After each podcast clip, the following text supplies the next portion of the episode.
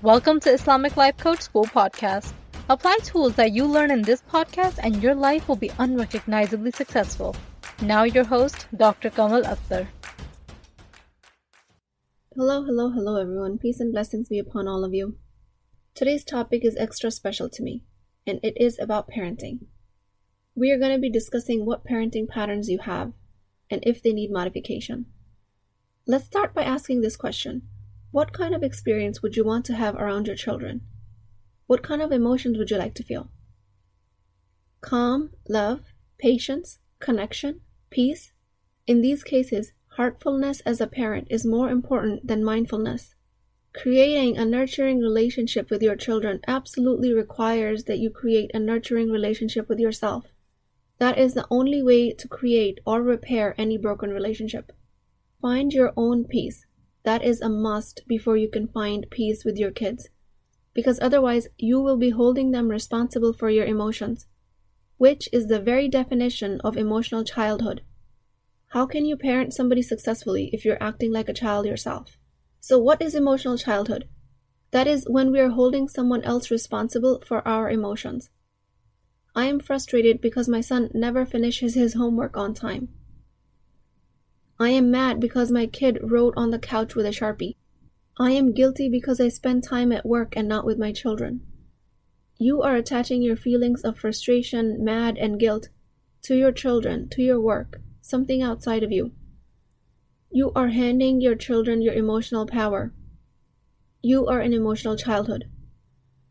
By the way, this kind of emotional childhood can be created with anybody outside of you. It doesn't have to be children. But when you do it with children, it creates a codependent relationship where you need them to act a certain way to relieve you of your emotions. That way they become dependent on you for the same thing because that's what they learn from you. How to fix this and what would it look like to be in emotional adulthood instead? That would mean that you trace all of your feelings to your thinking. I'm frustrated because I'm thinking he doesn't listen to me and he doesn't finish his homework. I am mad because I'm thinking my expensive couches are ruined when my kids wrote on them with Sharpie. We are not eliminating the kids from the picture altogether, and I'm not even saying don't be frustrated or mad. I'm also not saying just to be happy that the kids are acting like this. But if you want to be, you can be. But I'm guessing happy is probably not an emotion you want to choose in these situations. So by all means, choose upset and frustration but make sure you're not making anyone and anything outside of you responsible for these feelings. The kids are your circumstance. So, this type of thinking is a universal phenomenon. It applies to your marriage, your work relationships, your acquaintances. Anytime you're interacting with a human being and you detect an unpleasant emotion, you will have a tendency to blame the other person for handing you this emotion. Notice if you have assigned them your emotional power. And if you have, take it back by figuring out what is it that you're thinking in that situation. Use this as a guide to really create what is truly important to you as a parent. Is it your children's safety? Is it their success? What this means is that you would have to show up for them when it is truly messy. The interactions might not be pleasant at times, but they are needed. All external relationships depend on your inner relationship with yourself. If you want calmness and peace with your children, you will have to experience that within yourself first. Most of us are running on automatic programming of emulating our parents' way of parenting, but you can decondition that, especially if it's not serving your current parenting goals. Your children's success is not under your control. That is a result for them to create. You can set them up for success for sure, and you can do that by creating a clean relationship but you cannot do that from a place of being emotionally dependent on them. Meaning, and this is again universally true, they do not own your emotions and you don't own theirs, no matter how young they are. Also, start this process by creating awareness of what parenting patterns you have. Is there reactivity? Is there passivity? Are you owning your emotions enough to address them before you show up as a mother? For me personally, my nervous system is wired for empathy and rejection sensitivity. So even though my mother was a stay at home mom, every time she corrected me, I perceived severe criticism. Maybe that was her intention, maybe it wasn't, it's hard to say. But physical touch and affection was rare. All of this led to my parenting style. And that was mostly about celebrating successes and achievements. And that way, I accidentally made the mother child relationship in our family to be strictly transactional. When I recognized these patterns after coming to this work, it was a very difficult wake up call. That was some of the most difficult work I had to do. But I take pride in the fact that I had the grit to start that work. And now that I'm able to teach that to you, I do believe that I'm the one breaking generational patterns. With this, I'm not saying that the way you were parented was wrong or that you have to find something wrong with it. I'm just saying you don't have to parent as an extension of the way you were parented. There does not have to be a direct correlation there. Breaking these generational patterns has to do with showing up as a different parent based on what is required for today's times. I saw that the way I was parenting was just not working out for my children. Times change, people change, the way kids need to be raised also changes. What might have worked for my parents does not work for me now. But I don't have to act by the script that was given to me by my parents. I can create my own script, my own parenting style. So it is extremely, extremely important to start recognizing your own patterns. Because guess what? Our parents were making it up as they went along. That does not put us under any obligation to follow their lead and do the same, especially if it does not work for your family. If there are things that you learn from your parents and your grandparents that serve you well, please by all means keep them. Like for our family, there was always an emphasis on having grandparents around in our lives and our cousins being in our lives.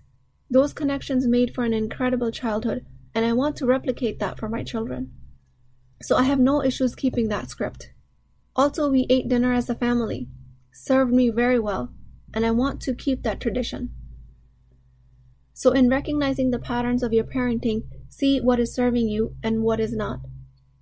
Keep the scripts that serve you and discard the ones that don't. And that does not have to be done from a place of disrespect or resentment for your parents or your culture. It actually has to be done from a place of love for your children and for yourself, even for your parents and your culture. This is about releasing what is not serving you with non judgment. Our emotional dysregulation as mothers has devastating consequences on the future of our children. If we can teach them this one gift of taking responsibility of your own emotions, I promise you that there is nothing that they will go through in this world that they can't deal with. They will find a way out of every situation by acting from their higher, best self. Then we will have no need to be controlling and manipulating and micromanaging their future. So, another pattern of mine was when my kids didn't want to do their Quran class, I would judge them. I would say they're being lazy. How good do they have it that they're attending Quran class over Zoom and still acting so entitled? My brain would say every day they're coming up with a different excuse and they will lose their relationship with the Quran. This was, of course, coming from my fear based brain as well. So between this judgment and the fear, I was losing my connection with them, which is Shaitan's best trick. My judgment created that disconnection. The kids did not do that. Their actions of not wanting to attend the Quran class did not do that.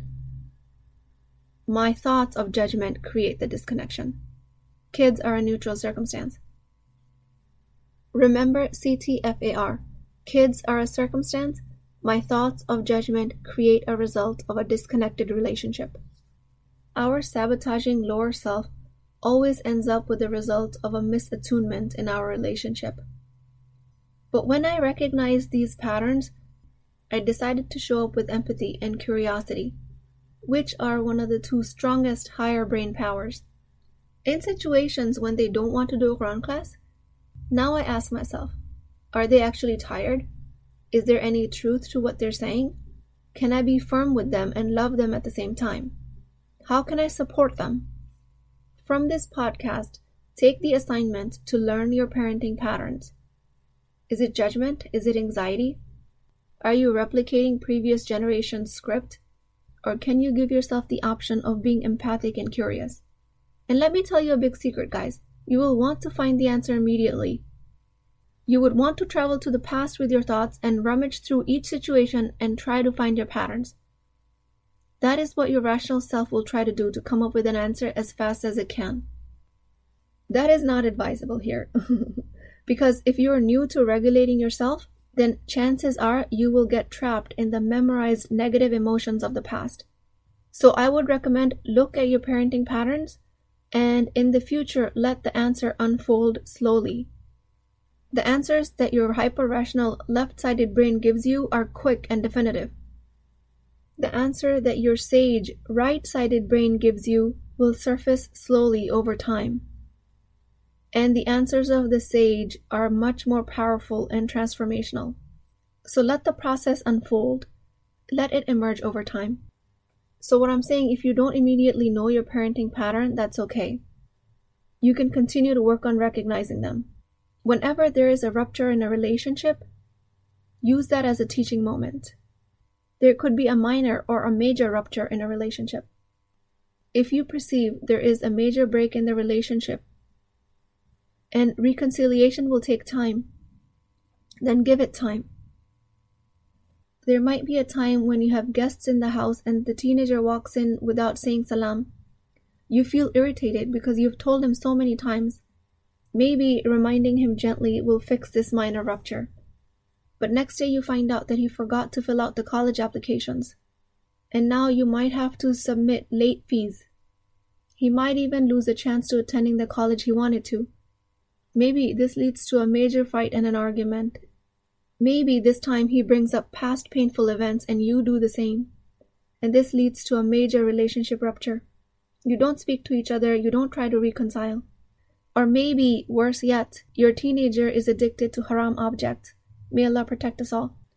These types of major relationship ruptures cannot be fixed in one moment.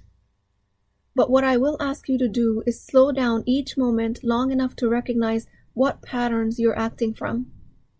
And the way you slow down a moment in a heated argument is just by paying attention to one sensation in your body.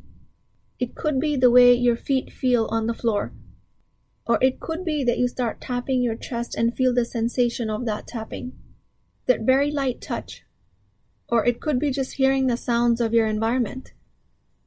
When you direct your brain to pay attention to one sensation, you're creating space in that moment to choose your reaction. If it's sounding impossible for you to do in the middle of a heated argument, that's okay, you just haven't had practice yet.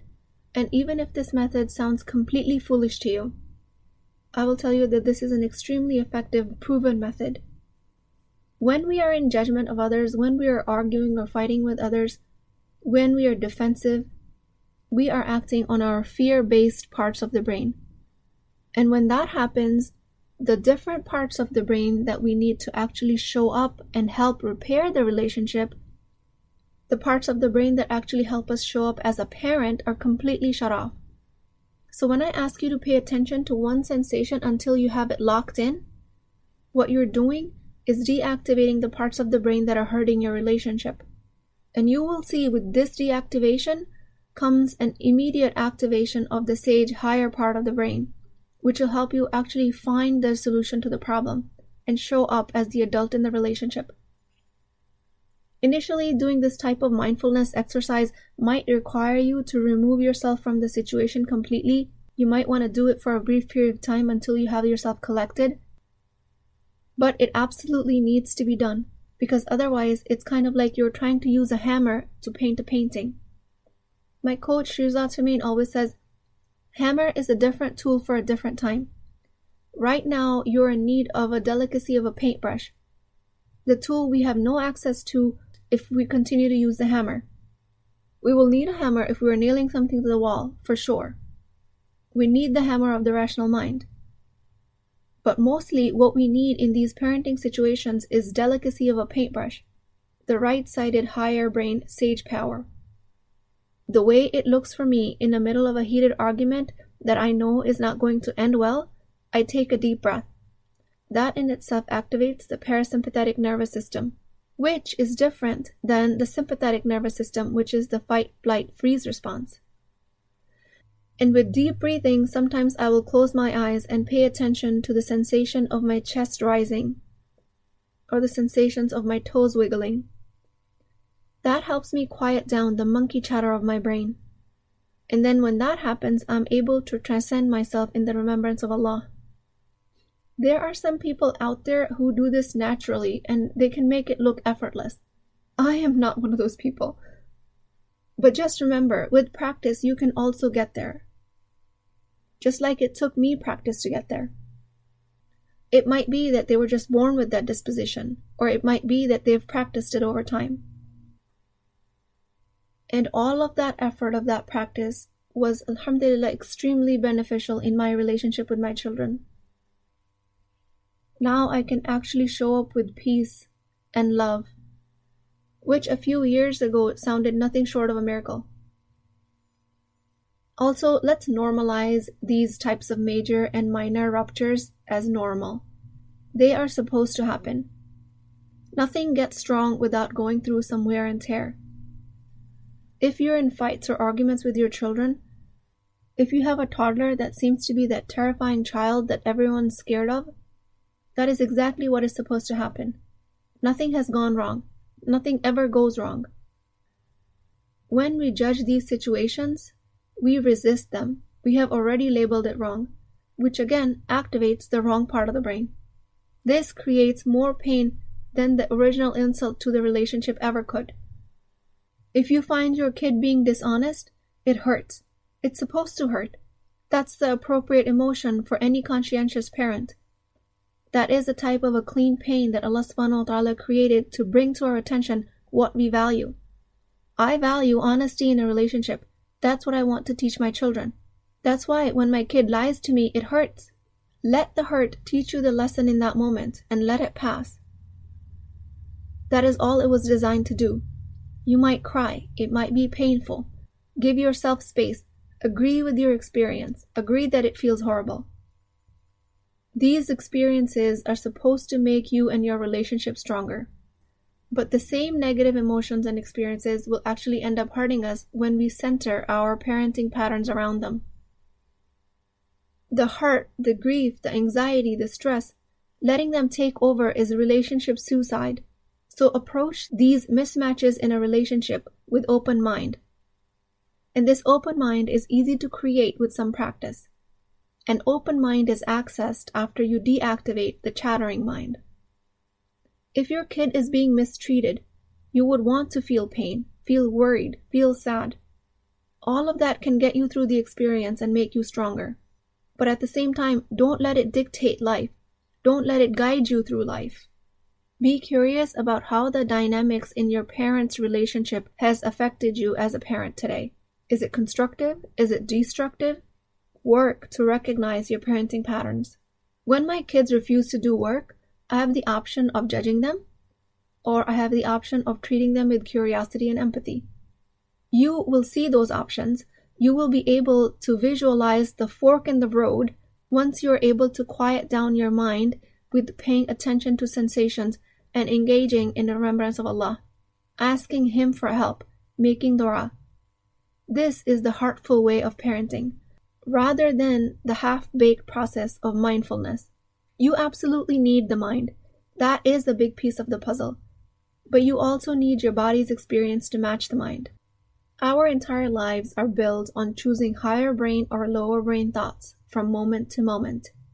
And since it has taken us a lifetime to construct our current parenting patterns, it's okay if it takes us some time to deconstruct them if your parental worries are about too much video gaming, if it's around your child wanting to hang out with the opposite gender, if it's about late night parties, or is it about their connection with their religion, or lack of academic success?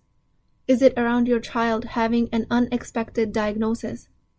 Whatever your challenge is, I assure you this is not new. And I assure you that you can find a way around it with this method. If you are unable to do it alone, this might be too heavy of a weight for you to carry. So get help, hire a coach. Either way, you are uniquely suited for your situation. You are the best person to deal with the situation you're in. We will be talking about this topic in more detail and putting it into practice in my upcoming webinar that will be Sunday, May 29th at 1 p.m. Eastern Daylight Time. It's free to attend live, and not only that, you will get a chance to ask questions and get coached. So please make a note to attend that. Concerns that come up from some of my clients that are mothers is that I have to teach my children to survive in this world. Yes, yes, you do. And what a great thought that is. But mostly what ends up happening is that it becomes a fear based thought. And we start acting in controlling ways, which leads to micromanaging and helicopter parenting and lawnmower parenting. what is a lawnmower parent? I'm glad you asked.